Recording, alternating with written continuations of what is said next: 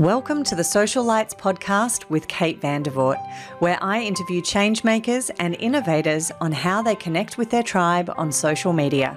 Brought to you by Social Mediology. Hi, everyone, and welcome to today's episode where I am speaking with Darren Lomman, who is the founder of Green Batch, which is Western Australia's first plastics recycling plant. So, welcome, Darren. G'day. Thank you for having me on the show. Thank you very much for being here. So tell me, Darren, what is it that lights you up and gets you out of bed in the morning? What matters? I like doing good in the world. We're on this planet for a very short period of time, and I'd like to think by the time I leave my time on this planet, I've made a positive impact in some way and left some sort of legacy behind. Well, you're certainly doing that. So I'm really looking forward to digging a bit deeper and finding out more about what you do. But before we get into that, can you tell us a little bit about your journey before Green Batch? What were you doing? How did you get to where you are? Oh, as a kid growing up, I was a bit of a, a tinkerer. I liked pulling my toys apart and finding out what was inside and how they worked and moved and all that sort of stuff. So I guess it was only kind of natural for me to go into engineering. I was good at maths and physics, so I studied engineering at the University of Western Australia. And during the degree, you had to work on projects on top of assignments and lectures and that sort of stuff. And I wanted to do something that was going to be useful and helpful if I'm going to spend six months of my life working on it. And I happened to meet a guy in the hospital car park who was in a wheelchair because of a motorbike accident, who loved motorbikes. He'd ridden since he was three or four years old. He was a national motocross champion and owned a motorbike shop. And after his accident, was no longer able to ride a regular bike. Um, and he said if he had one wish in this world, it'd be to ride again. So I took that on as my student project and built a hand-controlled motorbike. And wow. that student project went a little bit viral, and all these people with disabilities started asking me to build them motorbikes or build this or that. So I started modifying all sorts of gear for people with disabilities and created an organisation called DreamFit Foundation. And we've now worked on thousands of projects helping people with disabilities, and mainly in WA, but some of our gears over in the eastern states as well. I ran that for 15 years, and then that got acquired by a big disability engineering mob uh, or disability services group. And uh, after about 18 months, kind of handing it over to the management there, I stepped out and started looking for a new project, a new cause, some sort of new legacy. Had no idea what it was going to be, other than I wanted to do good in the world. So I started looking for a new problem to solve. So, why did you start Green Batch? What's the vision behind it? It started because I saw a TV advert, which was my light bulb kind of trigger thing. Um, I'd never really been an environmentalist or anything before. I was busy looking after people with disabilities for 15 years. If someone raised environmental stuff, oh, someone else can deal with the environment. I'm busy looking after people with disabilities. Get my focus on that. But coming out of the Dream Fit world, I was looking for that new project, and I remember it was December of 2016, so almost exactly three years ago now. I heard a TV advert, and they were selling the reusable shopping bags. And during that advert, the narrator said that by 2050, there's going to be more plastic in the ocean than fish. And it's actually the quote that I've got on my shirt right now. And when I heard that, my first reaction was, what a load of rubbish those environmentalist greenies, left wingers kind of making up these stats to scare us into buying reasonable shopping bags. It's like, it can't be that bad, surely.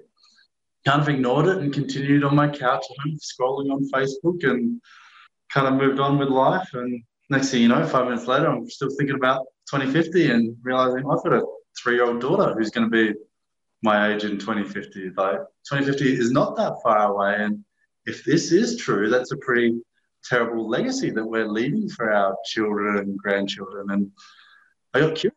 So I started researching plastic and plastics in the oceans. And you, you type in a quote like 2015, more plastics in the ocean fish, and you start seeing thousands of images of turtles with straws up their nose and plastic bags over the head of birds and all sorts of horrific kind of stuff. And then I started seeing images of rivers in China full of plastic. And you go delve deeper into it, and I was like, oh, this is pretty terrible. Like, we got to stop this. This is a problem. So initially, I started thinking, well, how do we deal with this Southeast Asia kind of river plastic kind of ocean. And I started looking into our own recycling system because well, we all have commingled recycling bins, curbside bins at home, and majority of people you speak to say they use them. I was like, well, what can we learn about our recycling system to somehow teach those people over in Southeast Asia? So I started investigating what was happening with our plastic after it goes in a recycling bin. And it turns out we don't have very many reprocessing facilities here in Australia, none in WA. So our plastic gets put on a ship and sent to Southeast Asia. We wash our hands of it, go, our recycling is done. Oh, you bad people in China dumping plastic in the ocean. And I was like, hmm, there's something that doesn't quite seem morally right, ethically right. It was just wrong. This needs, we can be doing better than this. So committed to putting my hand up, see what I could do to tackle this problem right here in Australia. Can you talk to us a little bit? I think there's one of the things in Australia in particular, there's such a varying level of understanding about recycling. Can you just tell us, give us the Cliff Note version of where do we sit in Australia in terms of our recycling and plastic? Well, that bin, which we call a recycling bin, should really be called a recyclables bin. The things that are recyclable should go into those bins. It doesn't necessarily mean everything that goes in that bin gets recycled. Because once you put it into your bin at home, a truck will come along once a fortnight, come pick it up, and take it to a place called a material recovery facility. These companies also often call themselves recyclers, and they will do the job of sorting out the commingled stuff into paper, cardboard, aluminium, glass, and then all the different types of plastics. And that's kind of where their job finishes. They will then just move those materials to someone else. They don't really do any further processing. They're not turning into a new item. They're just sorting.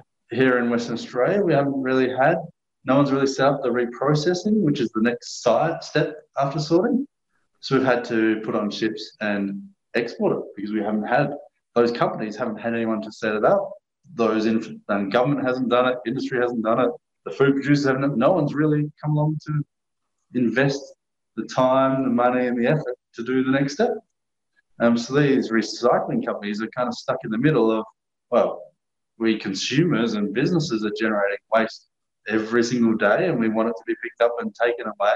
They do their sorting, but we don't have the next step locally. So we just put it on ship and send it overseas. And China was taking that material, a whole heap of it. Some estimates are in the range of 50 to 75% of the world's recycled plastic was ending up in China but obviously it's causing them a bit of a problem, and now they've banned the import of waste plastic into China.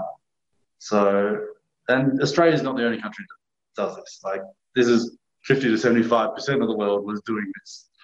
So now they've banned it. We're in a spot of bother, and our recycling industries are they need somewhere to send materials. So we started sending it to Malaysia and Indonesia and all sorts of other places to kind of get rid of this material that we're collecting on a a daily basis. And what are they doing with the material that's been going there? Well, if you look at stats around plastic, it's estimated that about 9% of our plastic actually gets reprocessed. That means 91% is not reprocessed. So for every 100 pieces of plastic, nine will get recovered, sorted in a facility, and end up going through that reprocessing back into a new product. 91 will not. And there's only three places plastic that is not genuinely recycled and reprocessed will end up. It's either land, water, or air. So land is either legal dumping called landfilling or illegal dumping called littering. We end up in our water through the rivers and oceans. And interesting, we don't put much plastic directly into the oceans. Most of it ends up in rivers around the world but then those rivers flow out into the oceans. And in the air is through waste incinerations. There's big, huge incinerators around the world that just burn waste. And they sometimes call it waste to energy and put a nice little green leaf on it and call it environmental activity. But we're kind of burning a fossil fuel, making it disappear, but it's never recoverable after that stage. Whereas reprocessing, you turn a PET bottle back into a PET bottle indefinitely. You do it over and over again. Um, so it's kind of a bit of a shame to burn it and capture a tiny percentage of the energy that went into making it and then have to dig up more fossil fuels, put all that energy back into it to use it once, to then burn it to get a tiny percentage of the energy back. It's not a very efficient cycle. It's very linear. And how many reprocessing plants are there in Australia? Do you know what that number is? It's a very hard one to, it's a very non transparent industry. I spent here in West, I suppose most of my time here in West Australia. I spent the first six months trying to find our reprocessing facilities. Like, surely there's got to be something going on. And you Google it, and there's all these recycling companies, and people say, "Oh yeah, it's getting recycled." The industry tells you it's being recycled. So I, was, I kind of put my detective kind of hat on and tried to find them. And I probably spent about six months and could not find a single legitimate reprocessing plant here in Western Australia. Wow. Every lead that I went to, like I got in my car and went to every facility that an address was kind of listed as a recycler, and the closest I found was that sorting and exporting kind of model. It's a little bit better on the east coast, but not much. To give you an idea, some of the Australian plastics recycling surveys, we consume um, on PET, which is the number one in the tribe, which is just one of the grades of plastic. That's all your water bottles, strawberry punnets, and sort of stuff. We in Australia consume about 345,000 tons. Of that, only 70% is actually captured in the recycling system. So not 70%, 70 tons. So that's 250 odd thousand tons that are ending up directly in land, water, or air. Um, so we've only, of that 340, 70,000 tonnes are captured in recycling. And of that, about 20,000 is reprocessed in Australia and 50,000 exported. So and out so of 345,000, 20,000 is done in, in Australia. At least 325,000 tonnes unprocessed from Australia in Australia. And so when with the buyback scheme, so the 10 cents per bottle, they're paying 10 cents for people to give their bottles and then they're sending those bottles offshore. Yeah, so South Australia, for example, they've had the 10 cent container deposit scheme for 40 years. They're the world's longest running container deposit scheme. But no one bothered to build a reprocessing plant in South Australia. So they were putting on ships and sending overseas as well. Wow. So container deposit scheme is actually not a recycling program, it's an anti-litter program. It's designed so that if someone sees a bottle on the ground, a pensioner, a homeless person, a kid will pick it up to claim the 10 cents and get it off the street. That's where the money stops. I always assumed that was recycling initiative. Interesting. So if you look at, I don't know if you've noticed, there's certain bottles are eligible and certain bottles are not. So, yeah. for example, your milk bottles, that is not eligible. That's HDPE plastic. That can be recycled, but it's not eligible because you don't commonly find a two litre milk bottle out in litter because you generally take that home and drink it at home and put it in your recycling bin at home. Whereas a water bottle or a soft drink bottle, you they're one of the highest littered items. Same deal for beer bottles. They're eligible under 10 cent deposit schemes, whereas wine bottles are not. We generally are we don't litter wine bottles nearly as much as we litter beer bottles. Mm. So the eligibility was derived from a litter audit back in the 1970s. And we have maintained the same eligibility. If it was a true recycling program, why would we stop at just certain beverage bottles? Why not make all beverage bottles have a 10 cent deposit? Why not the strawberry punnet, which is made out of PET, just like a bottle? Why do we not want that back? It's a as a genuine reprocessor, I want to get as much plastic into recovery. I'd love the, the government to apply that 10 cents to every bit of plastic packaging that is sold.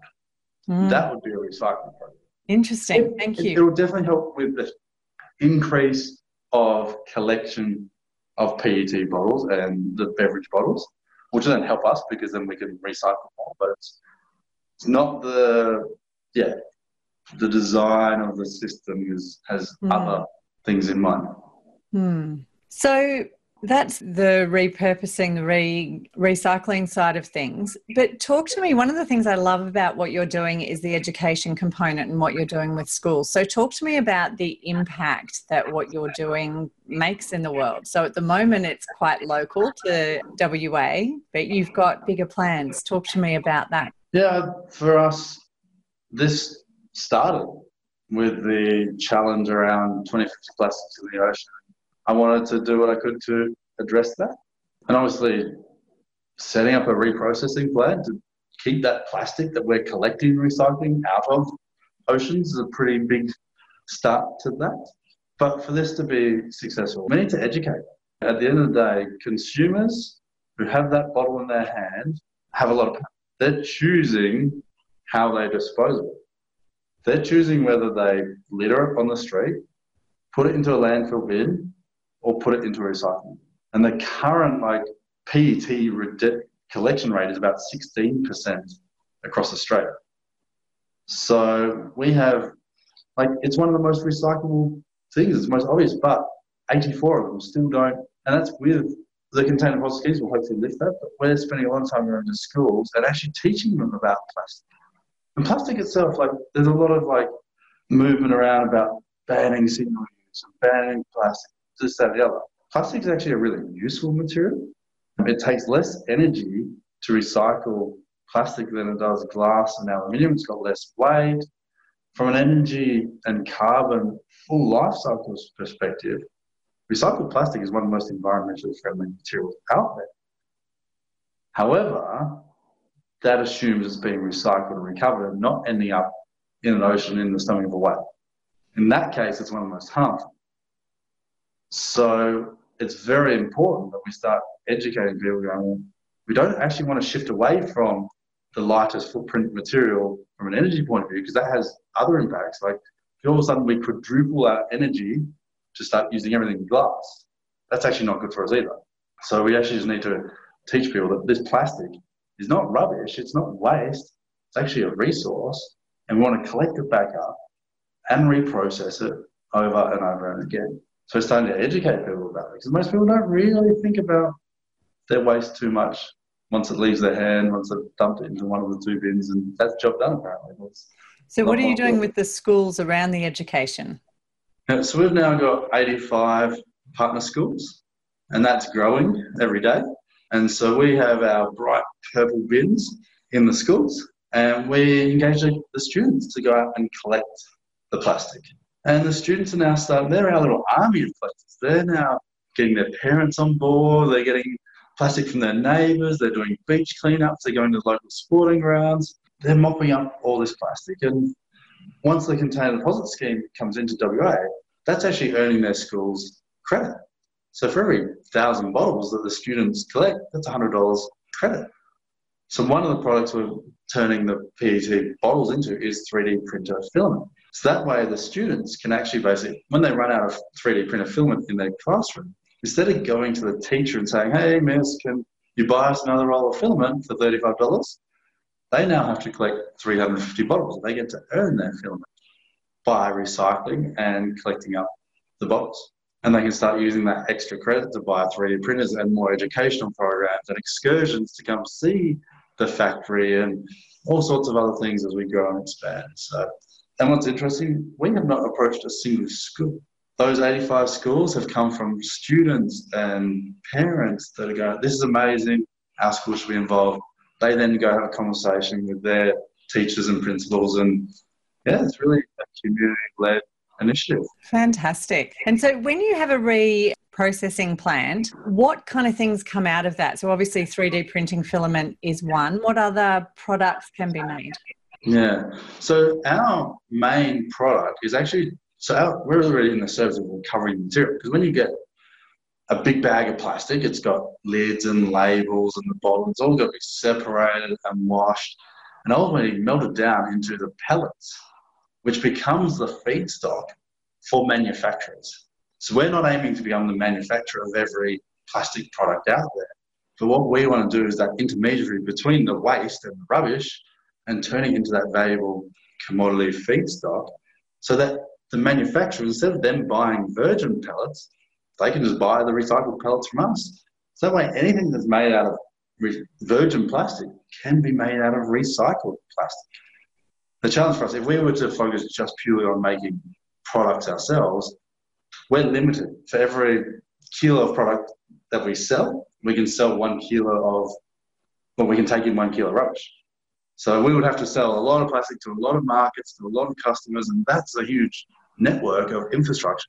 And then we're competing against plastics manufacturers for market share. Whereas in this way, we actually leverage that existing market rather than us going and making wheelie bins, for example.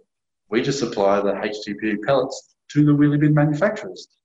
They then turn the pellets into a bin made out of recycled plastic, and then they sell bins to councils and households and businesses and that of stuff. That way we don't have to deal with all that. So we're really that wholesale connection between a waste product and a plastic manufacturer. That's the kind of area we're fitting into.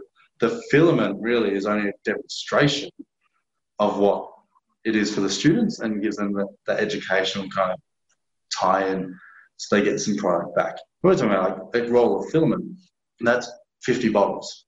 We're talking about 250,000 bottles per hour, 20 hours a day, just of PET, and another 250,000 bottles an hour of HDPEs. That's half a million bottles an hour.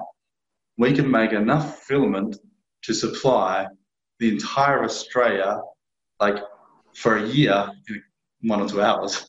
Wow. So we yeah we can't rely on filament to be the end solution if we want to do this on a big scale. Yeah. And we kind of started small with the schools and the film, we're, we're kind of growing back in to consume up and collect up and reprocess as much as possible. And we're still expanding that factory is growing and it's kind of an exciting journey to be going down this path. And yeah, it's a much more scalable process to be that intermediary and not having to deal with selling of plastic by the, the gram or the kilogram. And I think that's we've seen this recently in Australia with the collection of bottle tops, which has become a big project at the moment. But it's there's lots of small scale applications for that but it's how do you take those kind of materials and turn them into scale so that you can process large amounts? And can you talk a little bit because the different types of plastics bottle tops are obviously different to the actual bottle. So, are there end uses for all types of plastics? So, we're focusing on PET and HDPE. So, in those little triangles on your plastic, which should have a number, doesn't always, it should have a number one through to seven. So, we're dealing with number one, which is PET, and number two, which is HDPE, because we've got a large scale offtake. So, at the end of the day, for plastic reprocessing, there's three critical steps. It's can you get the plastic in?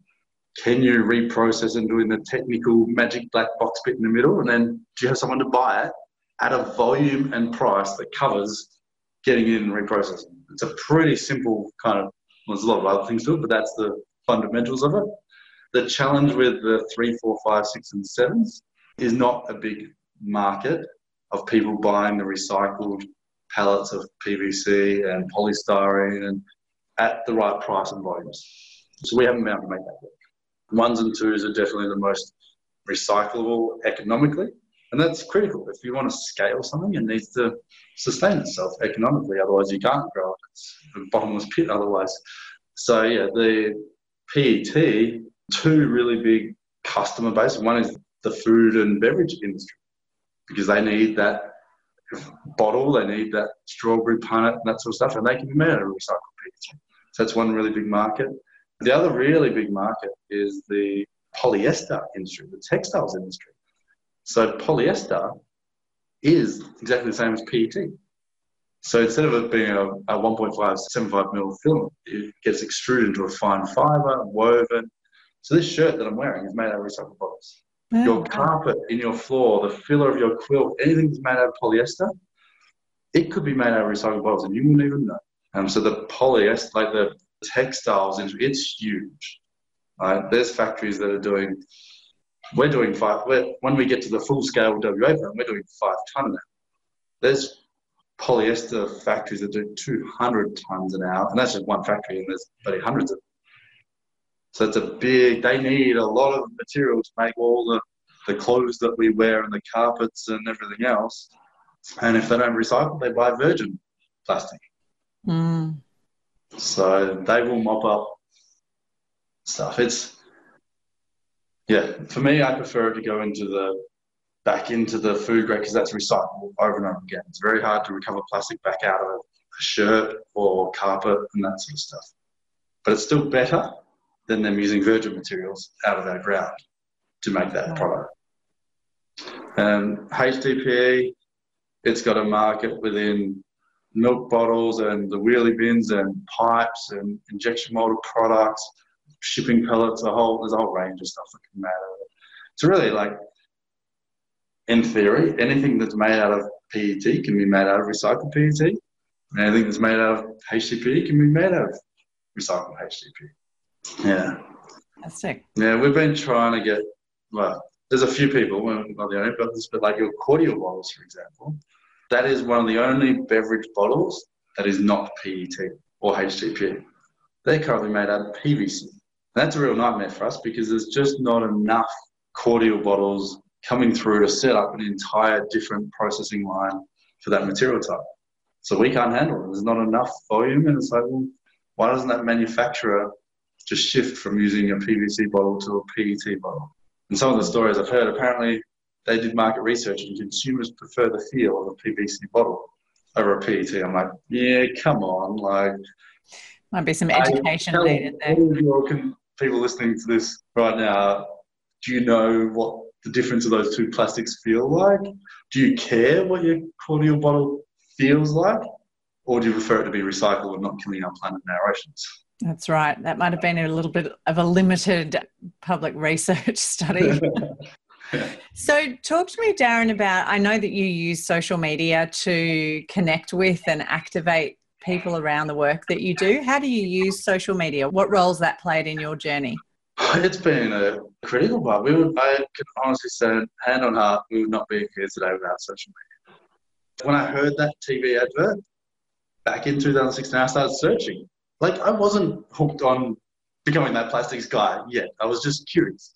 But then, you know what Google's like and social, you start searching something, all of a sudden it starts popping up in your social media streams. And I was curious. So I started watching the videos, reading the articles, and I kind of like accidentally learned about this problem just because I typed in one thing into a Google browser once. So that has actually turned out to be a pretty good thing.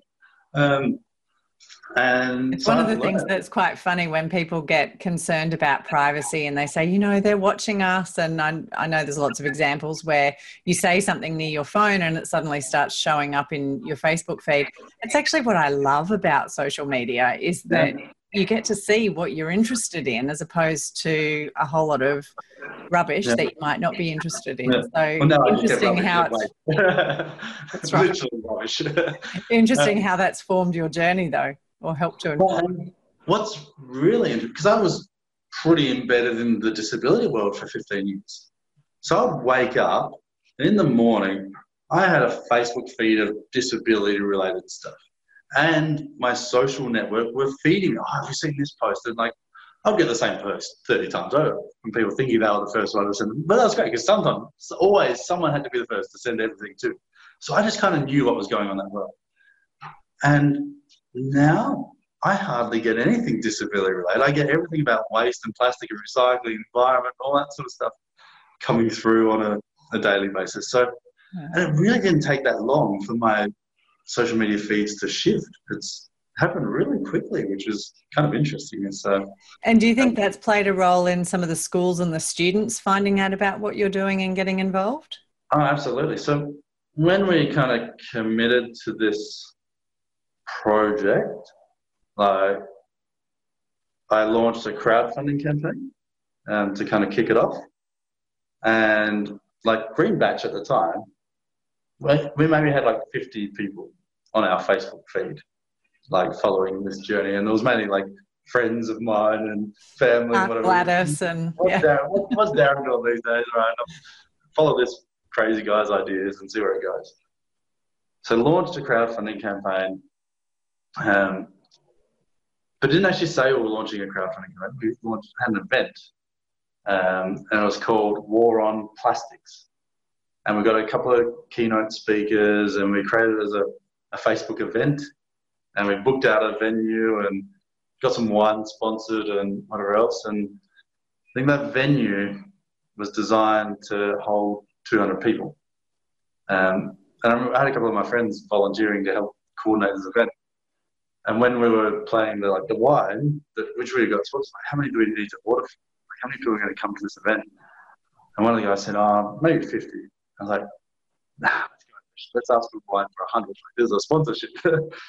and so we did that, and then we launched this, the event on Facebook, and within six hours, the 200 tickets had gone.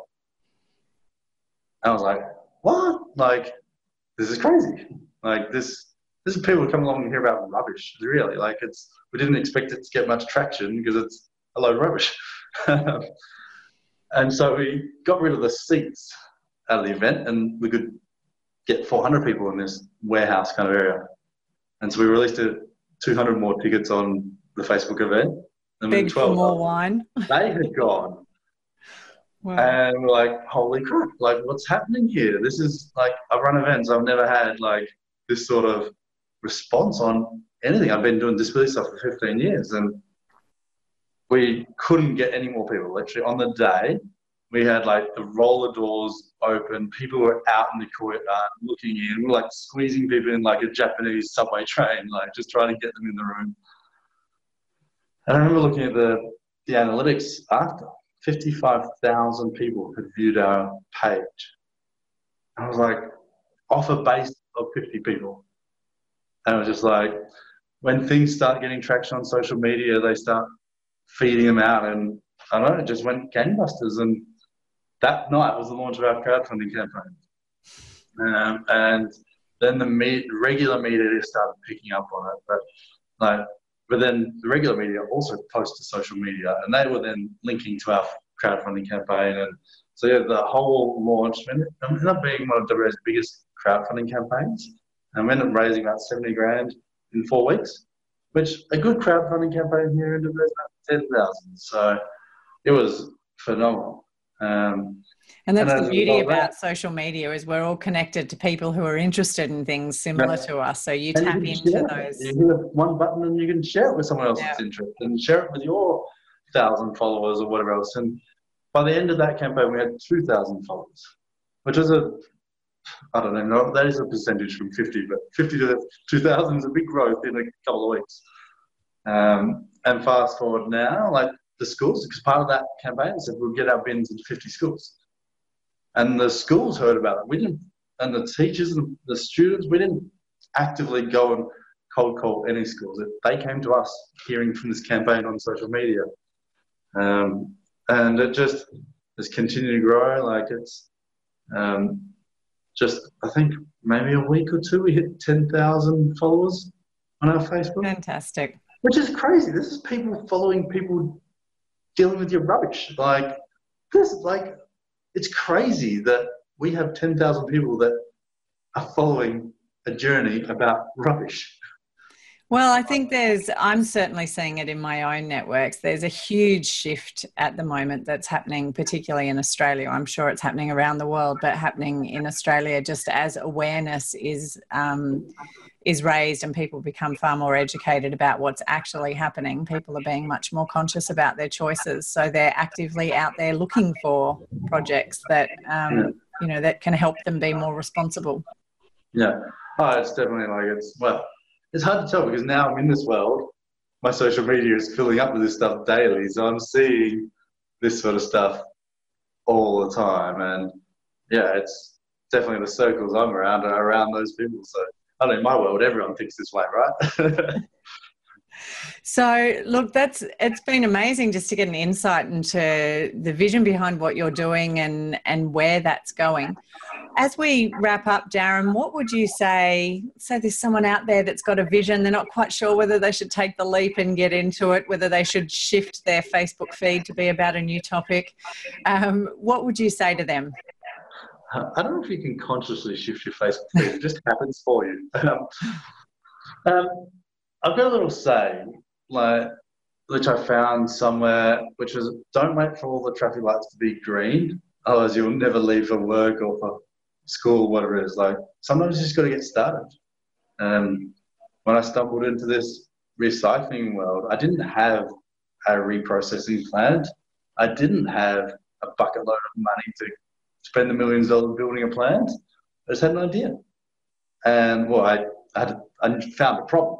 And I had some ideas around that problem. And I just started kind of doing and learning and watching. Like after my, I've spent God knows how many hundreds of hours watching YouTube videos about plastic recycling. I taught myself through social media and online. And from that, like I, I spent a hundred dollars to get Green Batch started.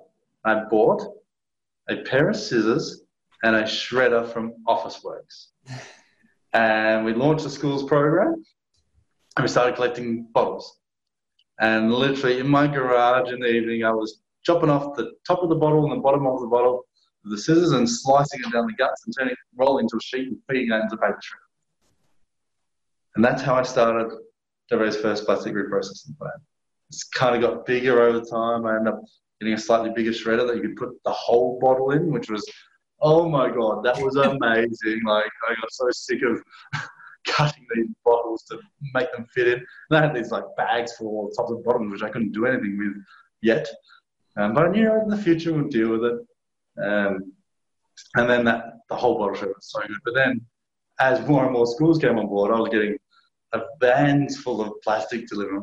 This is one at a time. And then we got a, a slightly bigger shredder that could do 50 kilos an hour. And that was like this huge saving grace. because we had a, a, shipping container full of bottles like backlogged up and I was struggling to keep up and volunteers started coming on board. And we've just gone, we've actually just got some funding to go from a 50 kilo an hour shredder to a 500 kilo an hour shredder. So, yeah, it's, it's sometimes you don't know all the answers day one, but yeah, if you think about a marathon winner, I can guarantee that they've never quit. They've just kept on kind of going, and winners never quit, and quitters never win. So sometimes you just need that perseverance and stubbornness to keep on going towards that goal. And all good enterprises start in a garage. I'm convinced. yeah, well, it's got to start somewhere. Absolutely. Well, thank you so much, Darren, for sharing more about what it is that you're up to. How do people find you and get involved if they're interested? Facebook, type in Green Batch, and you'll find us. Fantastic. Nice and simple. Thank you so much for being with us today. It's been really great to talk to you. Pleasure. And don't forget to put your plastic in the recycling bin. Thank you, Darren. Thank you. Thank you for joining us on the Social Lights podcast produced by Social Mediology. You can connect with us on Facebook at Social Lights Podcast, and you can find today's show notes and more episodes at socialmediology.com.au forward slash social lights. Please subscribe in your favourite podcast platform to receive future episodes and share with your tribe to inspire others to action.